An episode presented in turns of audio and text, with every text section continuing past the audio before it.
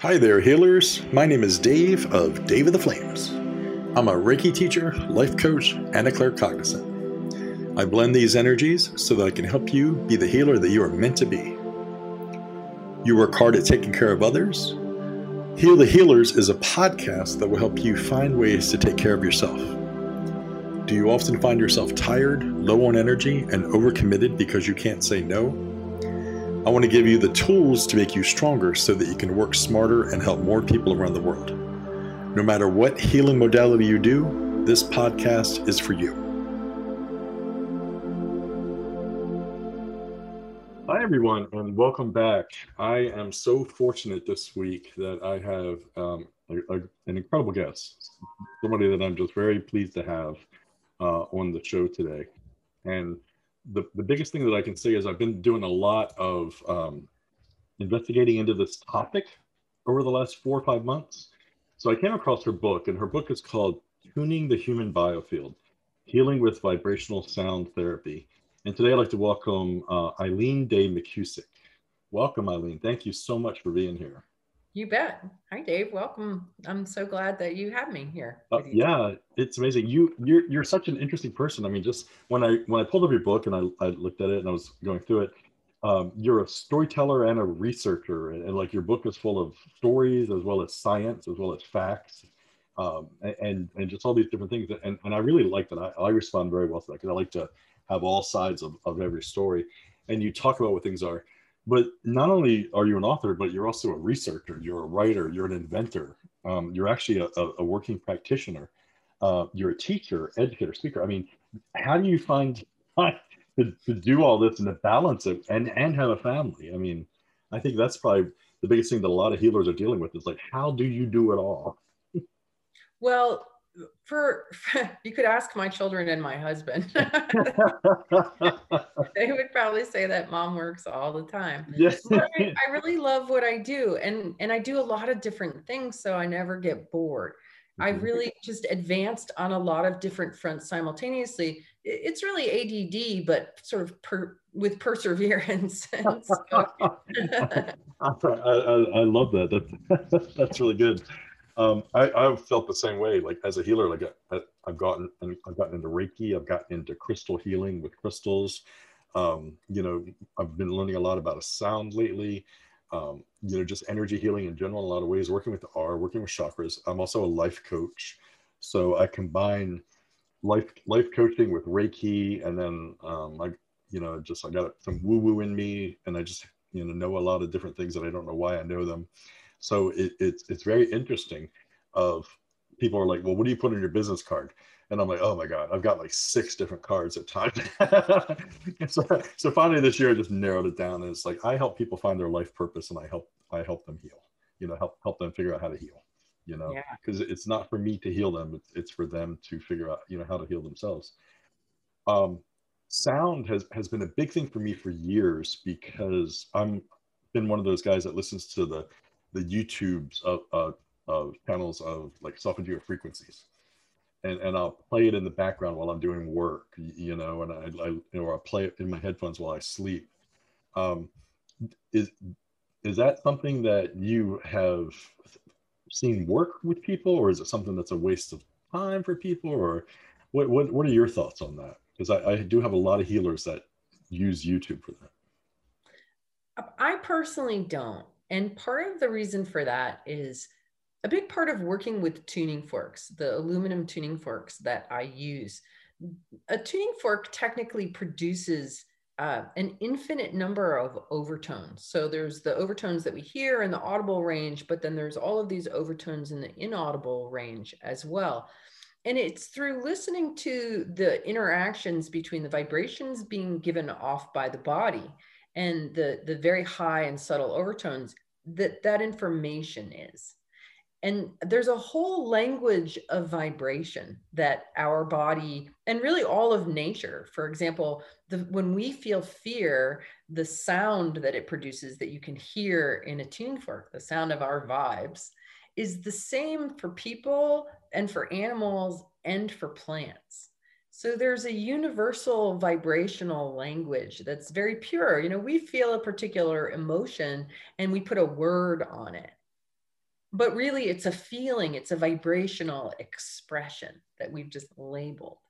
Mm-hmm. And and so being so attuned to all of this depth of sound and spending, you know, at this point, thousands and thousands of hours just listening very deeply to overtones and undertones makes digital files kind of flat to me. and and and I'm not really interested in. It. I'm a, I'm an acoustic gal, and I love that. Yeah. uh, and and you you incorporate you started with singing right? Like you took singing lessons and and that, that's how you you kind of realized that you got into it? Is that is that how it happened? Well when i was 20 i received very clear guidance. Uh, you know i think we all have those moments where something mm-hmm. drops in and it's just got a different tone or vibe and and it's commanding and it gives you a mission or i think kind of nudges you in a particular direction, right? And mm-hmm. that was what this came to me and said that you need to learn how to sing. And I laughed because I had been the most non musical participant in music class. I was the kid who was clapping on the offbeat, singing off key, and squeaking my clarinet. And I never progressed beyond the squeak with my clarinet. So it seemed completely absurd that I would be assigned this task of learning to sing.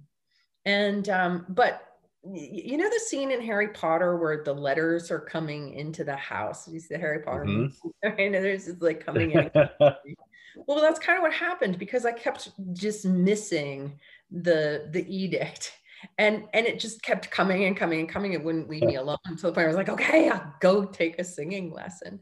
So, so i did. And i i went and I, i'll never forget this experience of being at in this music teacher's studio and she's sitting at her piano and she's playing middle c and she's saying la and she's trying to get me to just go la. And i had such an unbelievably um, well, um, an unexpected response to it. I felt like I had hands around my throat. I felt like um, I, I like nothing would come out. My knees started knocking, my palms started sweating, my whole body started shaking. And after about 15 minutes, I, I finally was like, ah! and then I burst into tears. And this poor woman was just like, she was not equipped.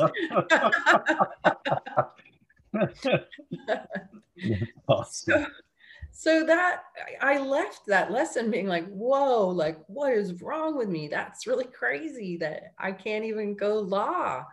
And and I, but I was told to do it. And so I persevered. And so over the course of seven years, from age 20 to 27, I had seven voice teachers.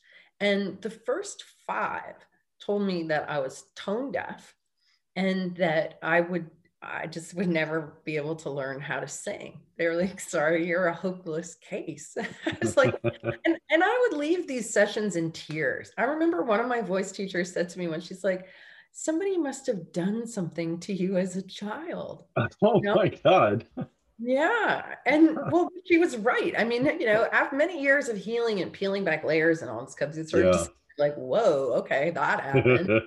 you know, I kind of get why I am having a hard time, mm. you know, being vulnerable and being in my body and and eh, you know, experiencing the joyful freedom of a free voice. I didn't mm. have it at all. Like my voice had been stolen from me and I didn't even know it. Wow. And and I also, because of the trauma, and I didn't have a ton of trauma, you know, and I mean, I think I kind of experienced garden variety trauma growing up as the youngest of 6 mm-hmm. um, but I had a stable home. My parents were loving, but I had a, five older siblings, all of whom were mean to me and picked on me and teased me and tickled me and camel bites and Indian rope burn and sarcasm and meanness and you know not an ally in the crew. And it and it made me you know really kind of hunker hunker down and what I discovered, so some interesting things happened. I kept persisting. You know, there's a there's a saying that if you can talk, you can sing. If you can walk, you can dance. And I really felt like it's the birthright of every human to be able to sing. And so I just kept on being like, next, next, next teacher. You know, I'm gonna find somebody who's gonna help me break through this. And uh, when I got to my sixth teacher, she was a she was a good teacher, but I also started doing yoga. And then I got Rolfed. Are you familiar with Rolfing? It's oh, um, is, uh, is that like the, the scraping? it's a it's kind of it's a it's a form of body work that was invented by a woman named Ida Rolf. It's also called structural integration. And it's a process of releasing the fascia, the idea that mm-hmm. it's the bindings in fascia due to trauma, you know, postural imbalances that stop the muscles and the bones and everything from working properly.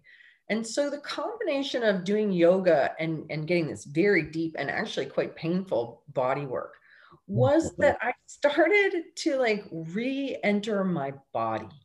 Wow. Because because trauma really makes us leave our body. There's this whole mm-hmm. experience mm-hmm. of just disassociation, kind of just going up and out. And mm-hmm. and that is what I did. And that's what so many people do and what so many people look for healing from to, to get back into their body, to feel whole again, to be here now, fully present as yourself and be comfortable in that expression, right? Yeah, yeah, very powerful to do that.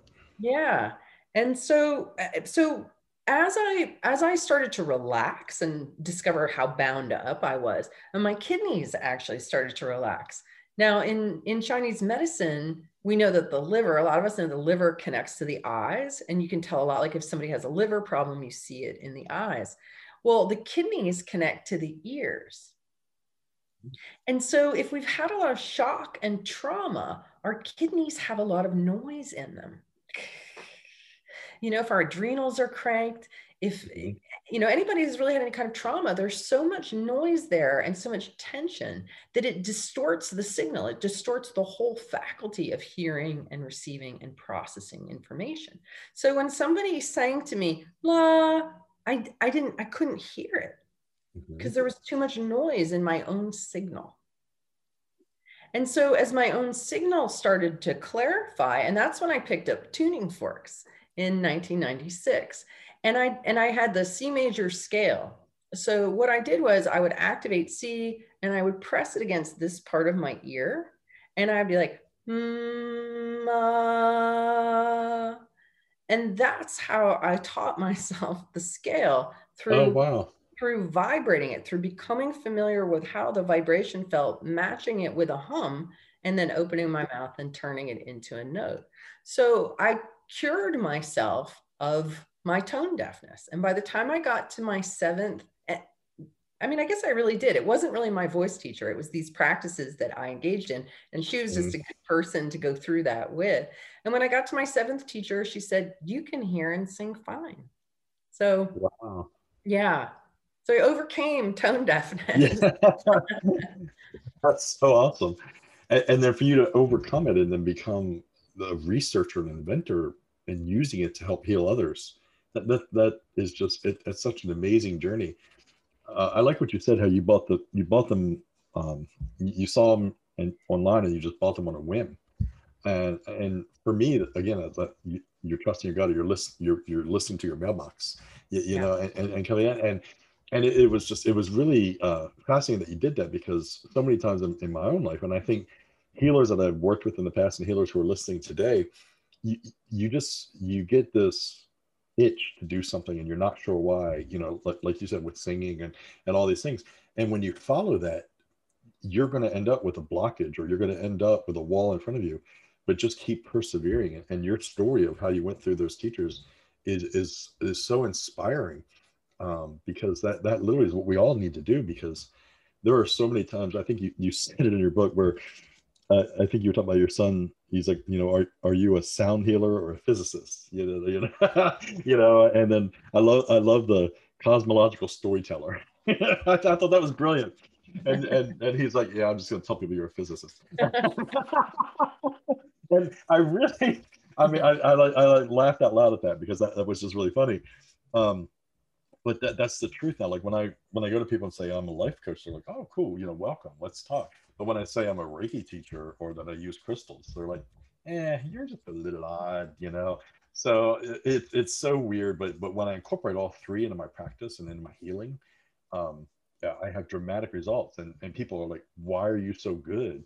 And it's like I can't explain. I just know that what I do works, and I can do it either in person or or in, in at a distance over Zoom or Skype or whatever, and it, it has the same effect.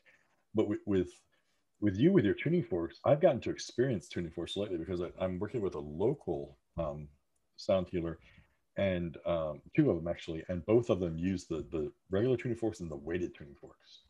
And holy cow, the weighted tuning forks, when when they're applied to certain chakras, the the feeling is is incredible. And you talk about that in your book. Could you could you kind of let our listeners know what that does now, like to, to use a weighted tuning fork on your body? Sure. Well, what it is is it's kind of like a metronome. It's it's a it's a dependable, coherent, steady vibration. And it's also a mechanical input. So it's in, it's imparting mechanical energy. Now your body is mostly water and the way that we we tend to receive sound like the ear turns it into electricity but I, I get the sense that our body does too that as this mechanical vibrating energy is coming in it's actually has an it creates an electrical phenomenon in the body as well. And so coherent mechanical energy going into your body like that's a beneficial input. That's like eating an orange you know? Your body's like mm, this is good. I like this. And it it it does a number of things. It it enables you to just become really present in your body. Like if you put it on your sternum all of a sudden you're like wow that that's my sternum and it's vibrating. So it will immediately take you out of thinking mind and into feeling body. And everybody needs to do that more because we have an epidemic of overthinking minds and underfeeling bodies.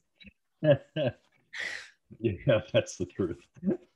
So it also is a feedback loop for your body. So when i put a tuning fork on me like if i've got a little bit of a headache and i put the tuning fork there like if i put it here where i don't have a headache it'll be like brrr. but if i put it here where i do have a headache it'll be like brrr, brrr, brrr. i'll just be it'll be off rhythm and the body it goes wow that doesn't sound right there and the body will use that like a metronome to adjust its own rhythm so that it's getting a coherent signal back wow so it's an opportunity for the body to organize its own rhythms. And, and what are we but a collection of rhythms? We've got our heart rhythm, our breathing rhythm, our brain rhythms, our digestive rhythms, our muscular rhythms. Like everything is rhythmic. Every organ has its own groove. And when everything is groovy and in its right rhythm, then we're making music, we're enjoying life, we're healthy, we're playful, we're lighthearted. But what happens is we're just like musical instruments. We take hits as we go through life. We get exposed to lots of bad sounds and lies and abuse and shit piled on us, wet blankets, and like all kinds of non beneficial inputs that make our liver be all like grumbly and our heart be all freaking out and our gallbladder falling apart. They're, they're off rhythm, they're out of tune. They, they've taken hits and nobody's come along and tuned them. Mm-hmm. And just like you tune instruments with a tuning fork, the human body is a self tuning instrument that will tune itself to a tuning fork, whether it hears it or whether it feels it on the body. It uses that coherence to create its own coherence. Wow. And, and that's the thing is there are two different kinds of tuning forks. The weighted ones are the ones that you would touch someone with. And then mm-hmm. the, the, the unweighted ones are the ones you hold over the body. Is that correct? That's correct. Okay. Generally, although I will say that we we do use the weighted forks in the field around the body as well. Okay. You can feel areas of turbulence. You don't hear the tonal change. And not everybody hears tonal changes when they first start working with forks. Mm-hmm. I found that I found that I heard the changes. And so when I started teaching, I was directing people towards hearing. But what I learned over the time of teaching was that actually more people are kinesthetic and there would be more inclined to feel the change in their fingertips before they would hear it with their ears. So when you're moving a vibrating tuning fork through the atmosphere of the human body, there, there's a whole weather climate there. There are low pressure systems and high pressure systems and traffic jams. There's all kinds of stuff going on in the magnetic field around the body, which is a reflection of what is taking place electrically within the body. The electric currents that are flowing through the body, the magnetic field around the body are completely related. So in biofield tuning, what we're doing is we're adjusting the way electricity is flowing through the body, the patterns, the rhythms, the speeds, and we are manipulating that through the magnetic field. So the tuning fork acts like both a metronome and a magnet, where we will find an area of turbulence and stickiness and stay there. And the body hears and feels and senses that it's out of tune in that spot. And so all we need to do is hold the tuning fork there, keep the person aware of what's going on in their body. And at some point, this big breath comes and people relax and release. And that stuck turbulent area has settled down. It doesn't, the fork doesn't sound wonky anymore. It doesn't feel sticky. And we're able to take the energy that was trapped in a pattern, a frozen pattern in that part of our field and our body and we're able to bring it back into midline, into the central channel of the body's electrical system, and, and reintegrate it just back into circulation and into flow.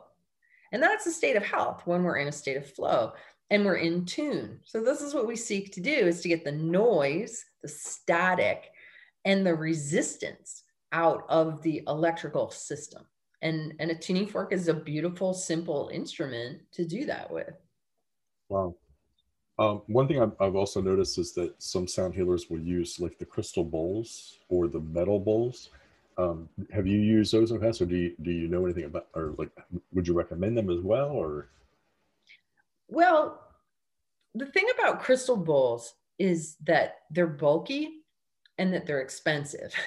They're yeah. not easy to transfer. They're like, they're, they're like three hundred dollars a piece. Some of them, or they can be more. You know, they can definitely be even more than that. And mm-hmm. so if you're the kind of person who doesn't break things and isn't a tumbleweed, then and then they can be wonderful. You know, the lying and having a sound bath of bowls can be so transportive and relaxing and wonderful. Um, for me personally, uh, I'm a rolling stone. I I'm not and I'm terrified of breaking things yeah, like that. Yeah. I'm a little clumsy sometimes, so, so they don't work for me. Uh, I, I, like my tuning forks because I can carry them in my purse, mm-hmm. and and uh, you know I can whip them out anywhere and use them. I can be hanging out with somebody who's got at the you know top of the pain scale in their shoulder, and I'm like whip out my tuning forks and I can take them down to a one or a zero in like 15 or 20 minutes with these tools that I carry around in my purse. Wow. So for me, the simplicity of just having a small toolkit of, of useful tools um, really outweighs the beauty and the transportiveness of, it, of having bowls. They're just burdens. Okay. Um, you know, I don't, I, I, over the years, I had so many of my students and clients try to give me all these different rocks and stones and crystals. Mm-hmm. But you know, I, I, only had this office for a little while. I was sharing here and there, and then I'm traveling and stuff like that. I'm like, I'm not going to haul a box of rocks around with me. I'm just not. so you are a minimalist. I love that. a, a, heal, a, healer on the go. yeah, have forks will travel. now, now, one thing you did um, is you, and, and I don't know the story for this, but you used forks and then you realized that you needed better forks so you invented forks didn't you? Was that yeah yeah can, I, I, did. can you tell us about that? So i went through this interesting experience when when i started working out in the field because because for 10 years i did it as a hobby. I just worked over the body. And then in 2006 i discovered phenomena around the body and i started I developed the, the fundamental practice of biofield tuning, which is this field combing process where we start at the outer boundary, which is about six feet away, and we comb in, scanning for distortion and resistance. And then when you find it, you stay there with it until it resolves. Well, what ended up happening was this process of like getting into this heavy distortion at the outer end of the field started started wearing out my tuning forks. Like the the fork, the first one it happened. Um, I don't I don't know. I'd had it for maybe six months or so, and uh, all of a sudden, um, the 174 hertz, the one I was using the most, mm-hmm. it developed a buzz, and and it, and so they replaced it for free. but then after like another six months or so, it developed a buzz again. And the manufacturer basically said to me, our forks are not designed to be used the way that you're using them. It's putting too much stress on the metal. It's not just you know making 174 hertz is making 174 hertz distorted like crazy and this distortion that you're that the fork is sounding is creating a micro these micro cracks in the metal you know just like guitar strings lose their integrity over time that's what was happening with the forks. And so I kind of got a rhythm of replacing it every six months. But then when I was working on my book, uh, Tuning the Human Biofield, my first book, it was a time in my life when I was trying to write the book. I was seeing clients. I was being a mom, and my husband was working quite a lot, and my kids were like, I don't know, 12 and nine and yeah. um, and I was also teaching classes, so I was trying to do it all. And I went through this really interesting experience right after December, uh, tw- right after December twenty first, two thousand twelve. Interestingly enough, um, where all of a sudden a fork lasted only three months, and then the next one lasted only like one month, and then I went through this period where two weeks, one week. And then I got to the point where every time I picked up a new fork, it blew. In fact, I would teach a class and I'd be like, I don't have a fork that works. Can I borrow yours? And they were like, no, you're a fork killer. you can't touch my fork. I say that about my mother-in-law and her iPhone. wow. Yeah, it was so strange. But what was really interesting was the situation forced me to stop seeing clients. Like it wasn't if I was blowing a fork every time I picked one up, it wasn't financially like right. to do. And and it, it forced me to sit down, look at my calendar, and be like, okay, between teaching these classes and this tiny advance I got for the book, I can actually take time off from my practice in order to write my book. And that's what it took. Because if I had tried to continue doing my practice, I never would have gotten the book written. It just wouldn't have happened. Mm-hmm. So, but it also revealed to me that something needed to be done about the forks. And so I ended up working with Metavibe, and he created a whole bunch of different prototypes and different gauges and different alloys. And I used every single one of them. And we finally found it, and it took two years, but we finally wow. found the right alloy that was soft enough and and yet flexible enough that it would hold up to this process. And uh, and so that's what we sell. And they are twice as expensive as ordinary forks but there's a huge difference in sound quality. Like when it comes to tuning forks you really get what you pay for as far as mm. quality goes. I have had students come to class with other manufacturers, 174. We had one student whose fork blew in her practice session during class. Like it started off sounding good. She got into an area of distortion. And then and next time she struck it, it was like, blah, it just lost it. So, and I actually ordered a 432 hertz fork from another manufacturer. And because I, I just wanted to listen to it and play with it. And I struck it a couple times and it was just garbage. It, it didn't produce a nice, clear, bright tone. Like my forks, when you strike them against a hockey puck, they're clear, bright, loud, ring for a long time. Like they're high quality sound therapy tools. Mm-hmm. and and if you go buy some $10 fork off of Amazon, you are totally wasting your time. Yeah, yeah. I, I, I completely agree with that. That you know, if, if you are going to be a healer, if you want if you want like to pursue sound healing uh, as as a vocation, you do you do get what you pay for, and you you need to invest in quality products in order to help your clients. You you teach classes as well. Um, how long are your classes? Well, I started teaching in 2010. My first group of students. Now, I was in college working on my master's in education degree, and I wanted to wait until I graduated and had my master's in education before I started teaching. But I had a group of um, friends and clients who really wanted to learn, and they sort of bullied me into starting teaching. Yeah and um, and that was a wonderful experience actually. We we met for some time and because i didn't know if other people could learn it. And one of my brothers said to me he's like can you teach what you do? And i was like i don't know because what i do is really weird. Like i read people's lives with tuning forks like i don't know if anybody else can do it. Mm-hmm.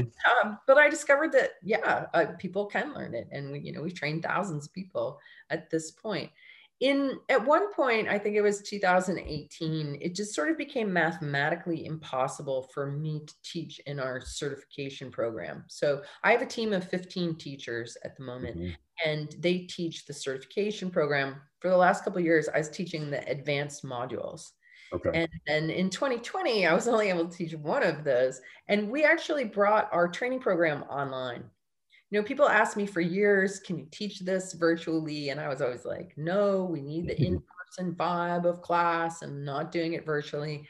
And so when COVID came, I sat down with my team and I was like, so do we believe it's possible to teach this online? And they were like, well, let's find out. And so they went off and tried teaching people, family members and stuff virtually. And they came back and they're like, yeah, actually, we can teach it online.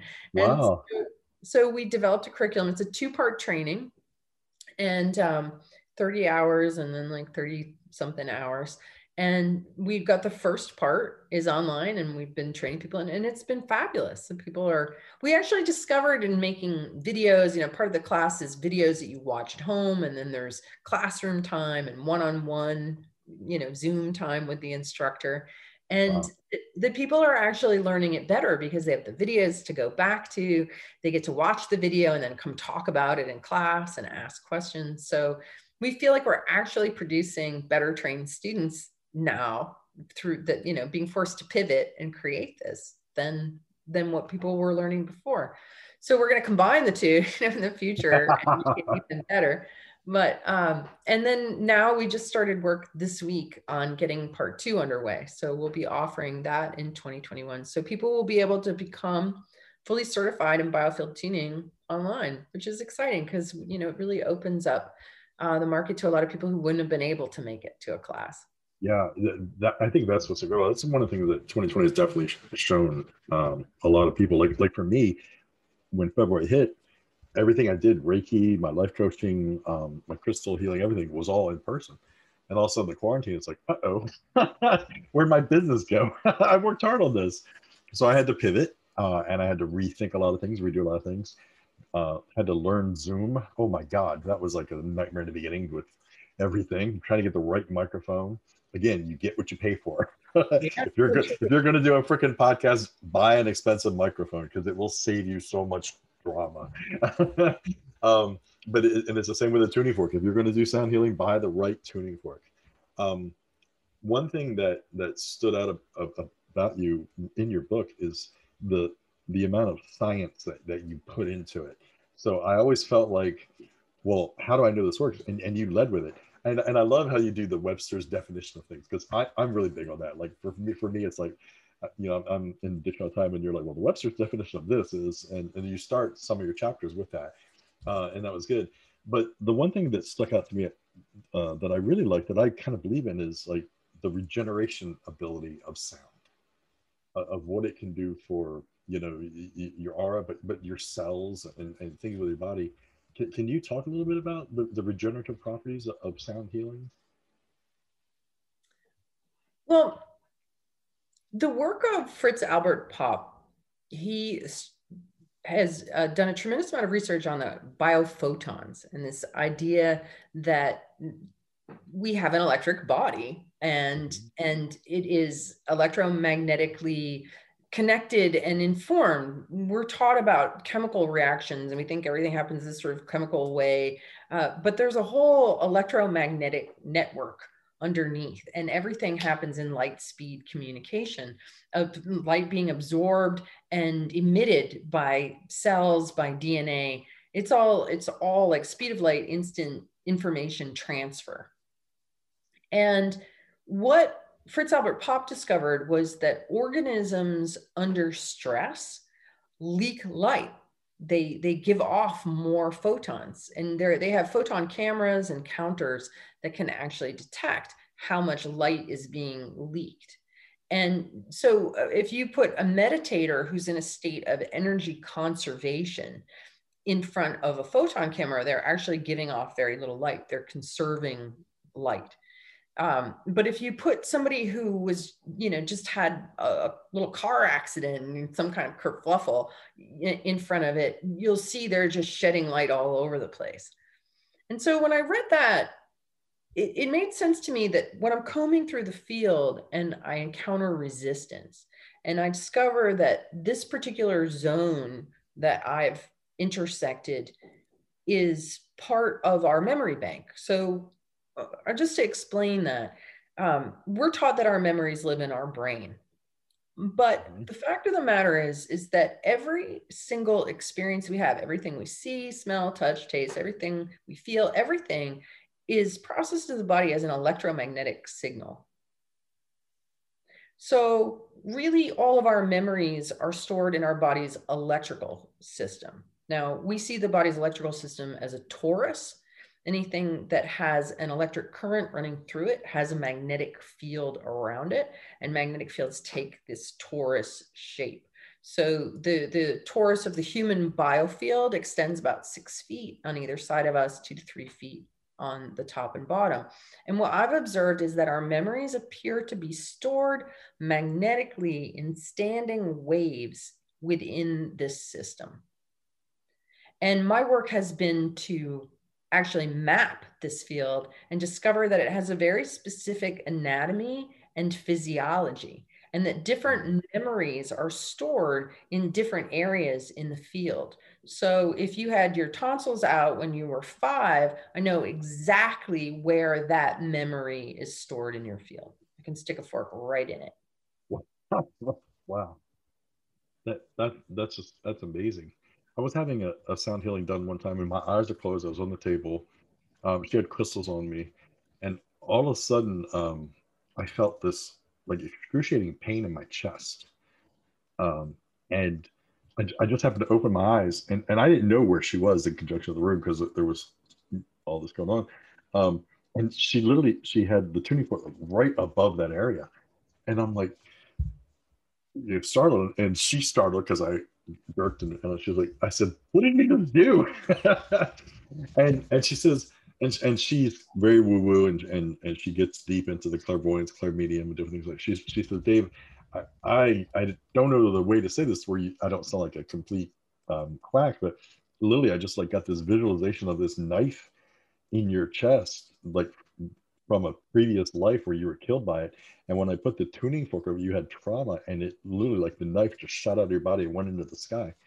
And she was like a little bit shaken too. She said it was very visual to me, like feeling it and seeing it. And then you had a physical response right at the same time. She's like, "You scared the heck out of me," but it was it was it was very real. It was very like that pain was, was so dramatic, yeah. and it was just by having that tuning fork, like like right in that area. Yeah well, we call those etheric artifacts, and I pulled out quite a lot of them myself. I've pulled javelins out of knees and stakes out of backs and uh, nooses off of necks and chains off of ankles.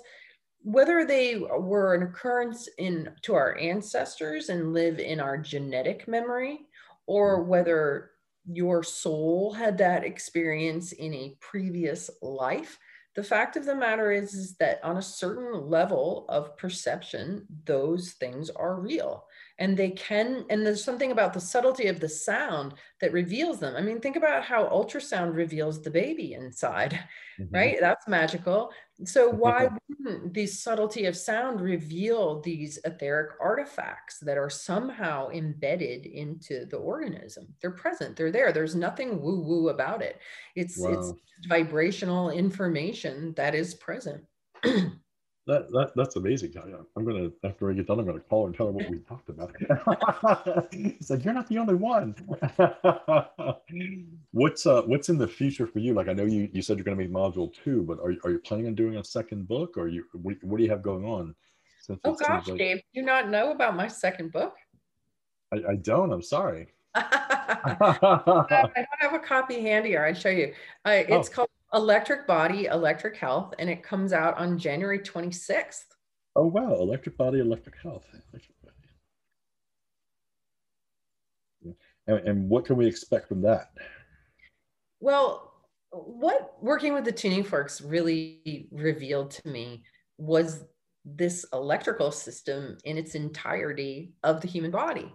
Mm-hmm. And, you know, we tend to think of our, oh, like maybe our nervous system is electrical and maybe our, our heart is people, a lot of people know that you get an EKG, it's electrical activity. Oh, yeah, my brain waves are electric. Oh, wait, my bones are actually piezoelectric crystalline structures. Oh, my blood carries a charge. Oh, wait, fascia transfers electric energy. And all of a sudden you realize that the whole body is electric. there's whole electrical system in its entirety. And that it's when the electrical system is present and it's on, you're alive. And when the electrical system goes out, you're dead. and it's like the most primary system we've got, and nobody talks about it. It's a forest for the trees thing. Wow. So, so that led me to like understanding that if our electrical system is out of order, our body goes out of order. And if we put our electrical system in order, where we remove the, like you started to ask me about the light right i started talking about biophotons and how we mm-hmm. leak light so when i'm combing through the field i'm finding this light this life force that you left behind that in that traumatic experience you know how people can go gray overnight that you mm-hmm. just just blew out a whole lot of light but wow. you didn't blow it out into the into the environment you blew it out into your own biofield. You blew it out of your central channel, out of your body, and into your field. And now it's in your memory banks. And so we can literally go back in time, combing through your memory banks, find all these places where you lost all this light, pick it up with the tuning fork, and bring it back wow. into circulation. And so that's so that's so powerful too. Yeah, it's like sonic soul retrieval. yeah, that's exactly what I was thinking because I work with shamans and I've it's had two soul thing. retrievals. I've had two soul retrievals, and the soul retrievals that I've had have changed my life dramatically. Yes and it is the exact same thing you know in shamanism you have a trauma a part of you breaks off gets left behind the shaman mm-hmm. goes into that altered state and mm-hmm. finds it and brings it back and they either like blow it or place it back in the body the tuning fork we come in and we like drop it the body like sucks it up wow. and so if our battery is low, if our light is dim because of the entropy of our life and all of these hits that we've taken, like that's aging, this sort of loss of light over time. Kids are so light, and bright, full of radiance and aliveness. And then whoa, as adults, it gets scattered and lost and left behind. And so in biofield tuning, we bring it back. So it has this syntropic kind of anti aging uh, process of putting us back in order and bringing the light back and bringing that inner wattage, that lumen, that radiance back into our being, that youthfulness. So that's been my experience of receiving sessions, you know, all of these years that I just keep mm-hmm. getting lighter and freer and stronger and healthier and uh, and younger. In fact, I just took I have a heart rate variability system and it had been in a closet and I took it out and I did a scan and I haven't done a scan for almost two years. And when I did the scan last time, I was 50 and it said that my biological age was 35. So I was 15 years younger. Mm-hmm. When I did it this time at 52, it said my biological age was 32. My biological age is now 20 years younger than it was two years ago because wow. I have been taking care of my electric health. And I'll tell you what, like I eat cheese and bread and beer, and you know, I'm not sitting around eating avocados and right. I love that you're living. Supplement. I'm yeah. living my life and I'm enjoying. I, I'm what I call a moderate hedonist, mm-hmm. and and that is if you make most of what you do good and healthy, then you can do a portion of like pick your poison and right. enjoy it. Right. so yeah. we can't be too good or too pure in this world. The environment's too toxic. You, have to have some poison in you, but you also have to offset that with mostly, ideally, living food that has light in it, that has mm-hmm. electric juice that is living like that that is the most important thing that it has light and life force. I, I, I love that um, and, uh, that's why I, I tend to eat a lot of fruit um, just because of that having that light and that life force that energy um, with, with, a lot of things. And and like you said just all for me it's like all things in balance. Like i'm doing a, a series right now just on balance of, of, you know you have to be balanced in a lot of ways. And that's exactly what you're saying. You can because the world is so toxic in so many ways you just you have to figure out how to have that balance because it's hard to live and just be this purification thing. And it's i've met people like that. It's it's too it's you spend so much time doing that that you can't live. Yeah i think that, i think that pleasure is really important. I, I i have a colleague who posits that that life evolved in pursuit of pleasure. Mm-hmm. We're you know we learn well we move away from pain and towards pleasure and the human body is designed for all kinds of pleasure. We can feast our eyes on beauty. We can smell roses. We can taste chocolate. We can have sex and hugs. And there's so many ways that our bodies can enjoy pleasure. And I think when people try to be too ascetic or too pure or too good or whatever, they miss out on, yeah. on the pleasure. And it's funny because I said to a friend of mine, this theory that life evolved in pursuit of pleasure. And she took offense to it. There's always people who are like, like some yeah. kind of pure insensibilities or something. And she, she said to me, Well, what about the bliss of the union with the divine? And I was like, well, that sounds pretty pleasurable to me. I mean, like, why are you separating that out from chocolate? Like, that's awesome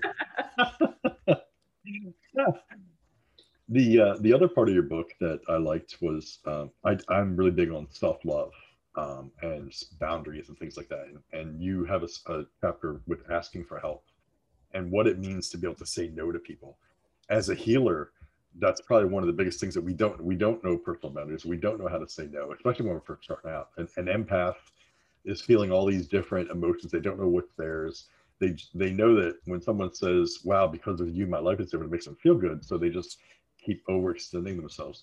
You talk about the importance of saying no and having boundaries and and, and caring for yourself. Uh, have you found that you have better success with your clients with their healing when they when they understand this?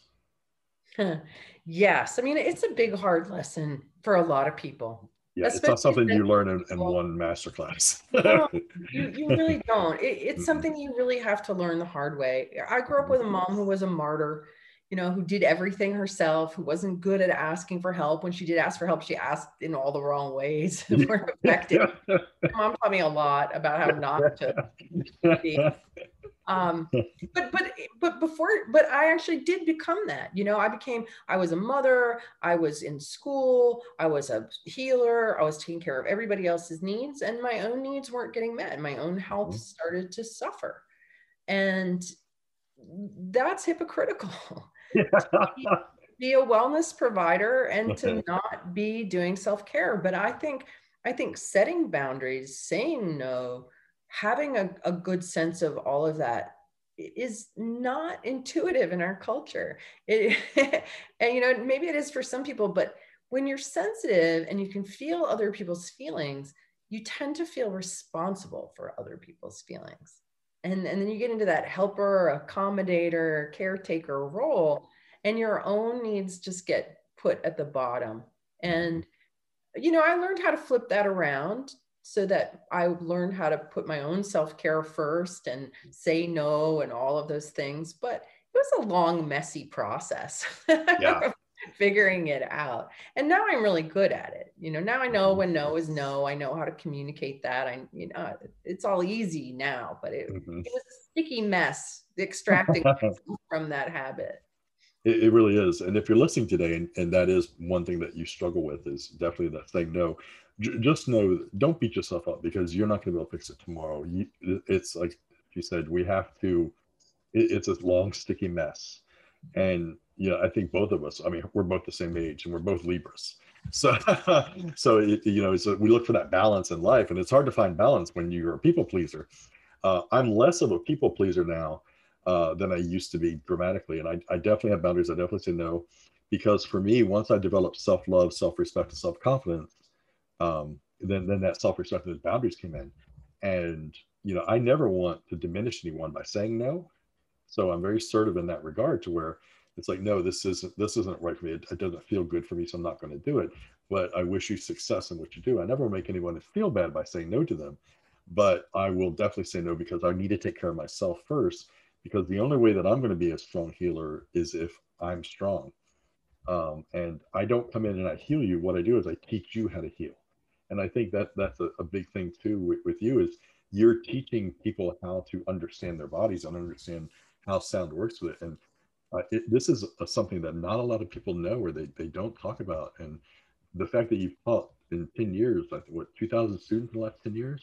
2010 was when I started teaching. Yeah. So yeah, last 11 years. And I, yeah. I'm taught these very small classes, you know, very small, very intimate hands-on classes. And then I started training teachers and then my teachers trained teachers. And that, that, so, that's awesome. It, it's definitely, you're having such a, a positive impact on the world. And, and I just, I want to say, I'm, I'm very grateful that, that you, you came on the show today. And I'm very grateful for what you do because with my mom having cancer, that has led me into some different types of therapies because she lives with me and I take care of her. So we're doing a bunch of different things to try and help because, you know, when you mentioned shoulder pain earlier, my mom has just been constant shoulder pain um, all, all, the time because of the, the, the, the cancer and the chemo and everything. So we're just, we're struggling daily. So I come home with different things and she's like, I'll try it. I'll try it. I'll try anything, you know, because she just wants the pain to stop. So it, it uh, so for what you do, I just, I, I, I want to thank you on behalf of the world because you're making a difference and you're making a difference to healers. And, and this podcast is all about helping healers. I'm going to, in the show notes, I'm going to put information about your book. Uh, also, if uh, your upcoming book, I'd love to put the information about that if you're doing pre-orders for it. Uh, and then some information about your classes. I'll make sure to include that in and your contact info in our show notes uh, if you're listening today. Um, if you have any questions about this, you can can reach out to, to either one of us. Um, you know, please please do. Uh, my my information is always in there. And I just want to thank you so much for being here today. It, it, really means a lot. My pleasure, Dave. Great. Well, thanks everybody, and I'll talk to you guys next week.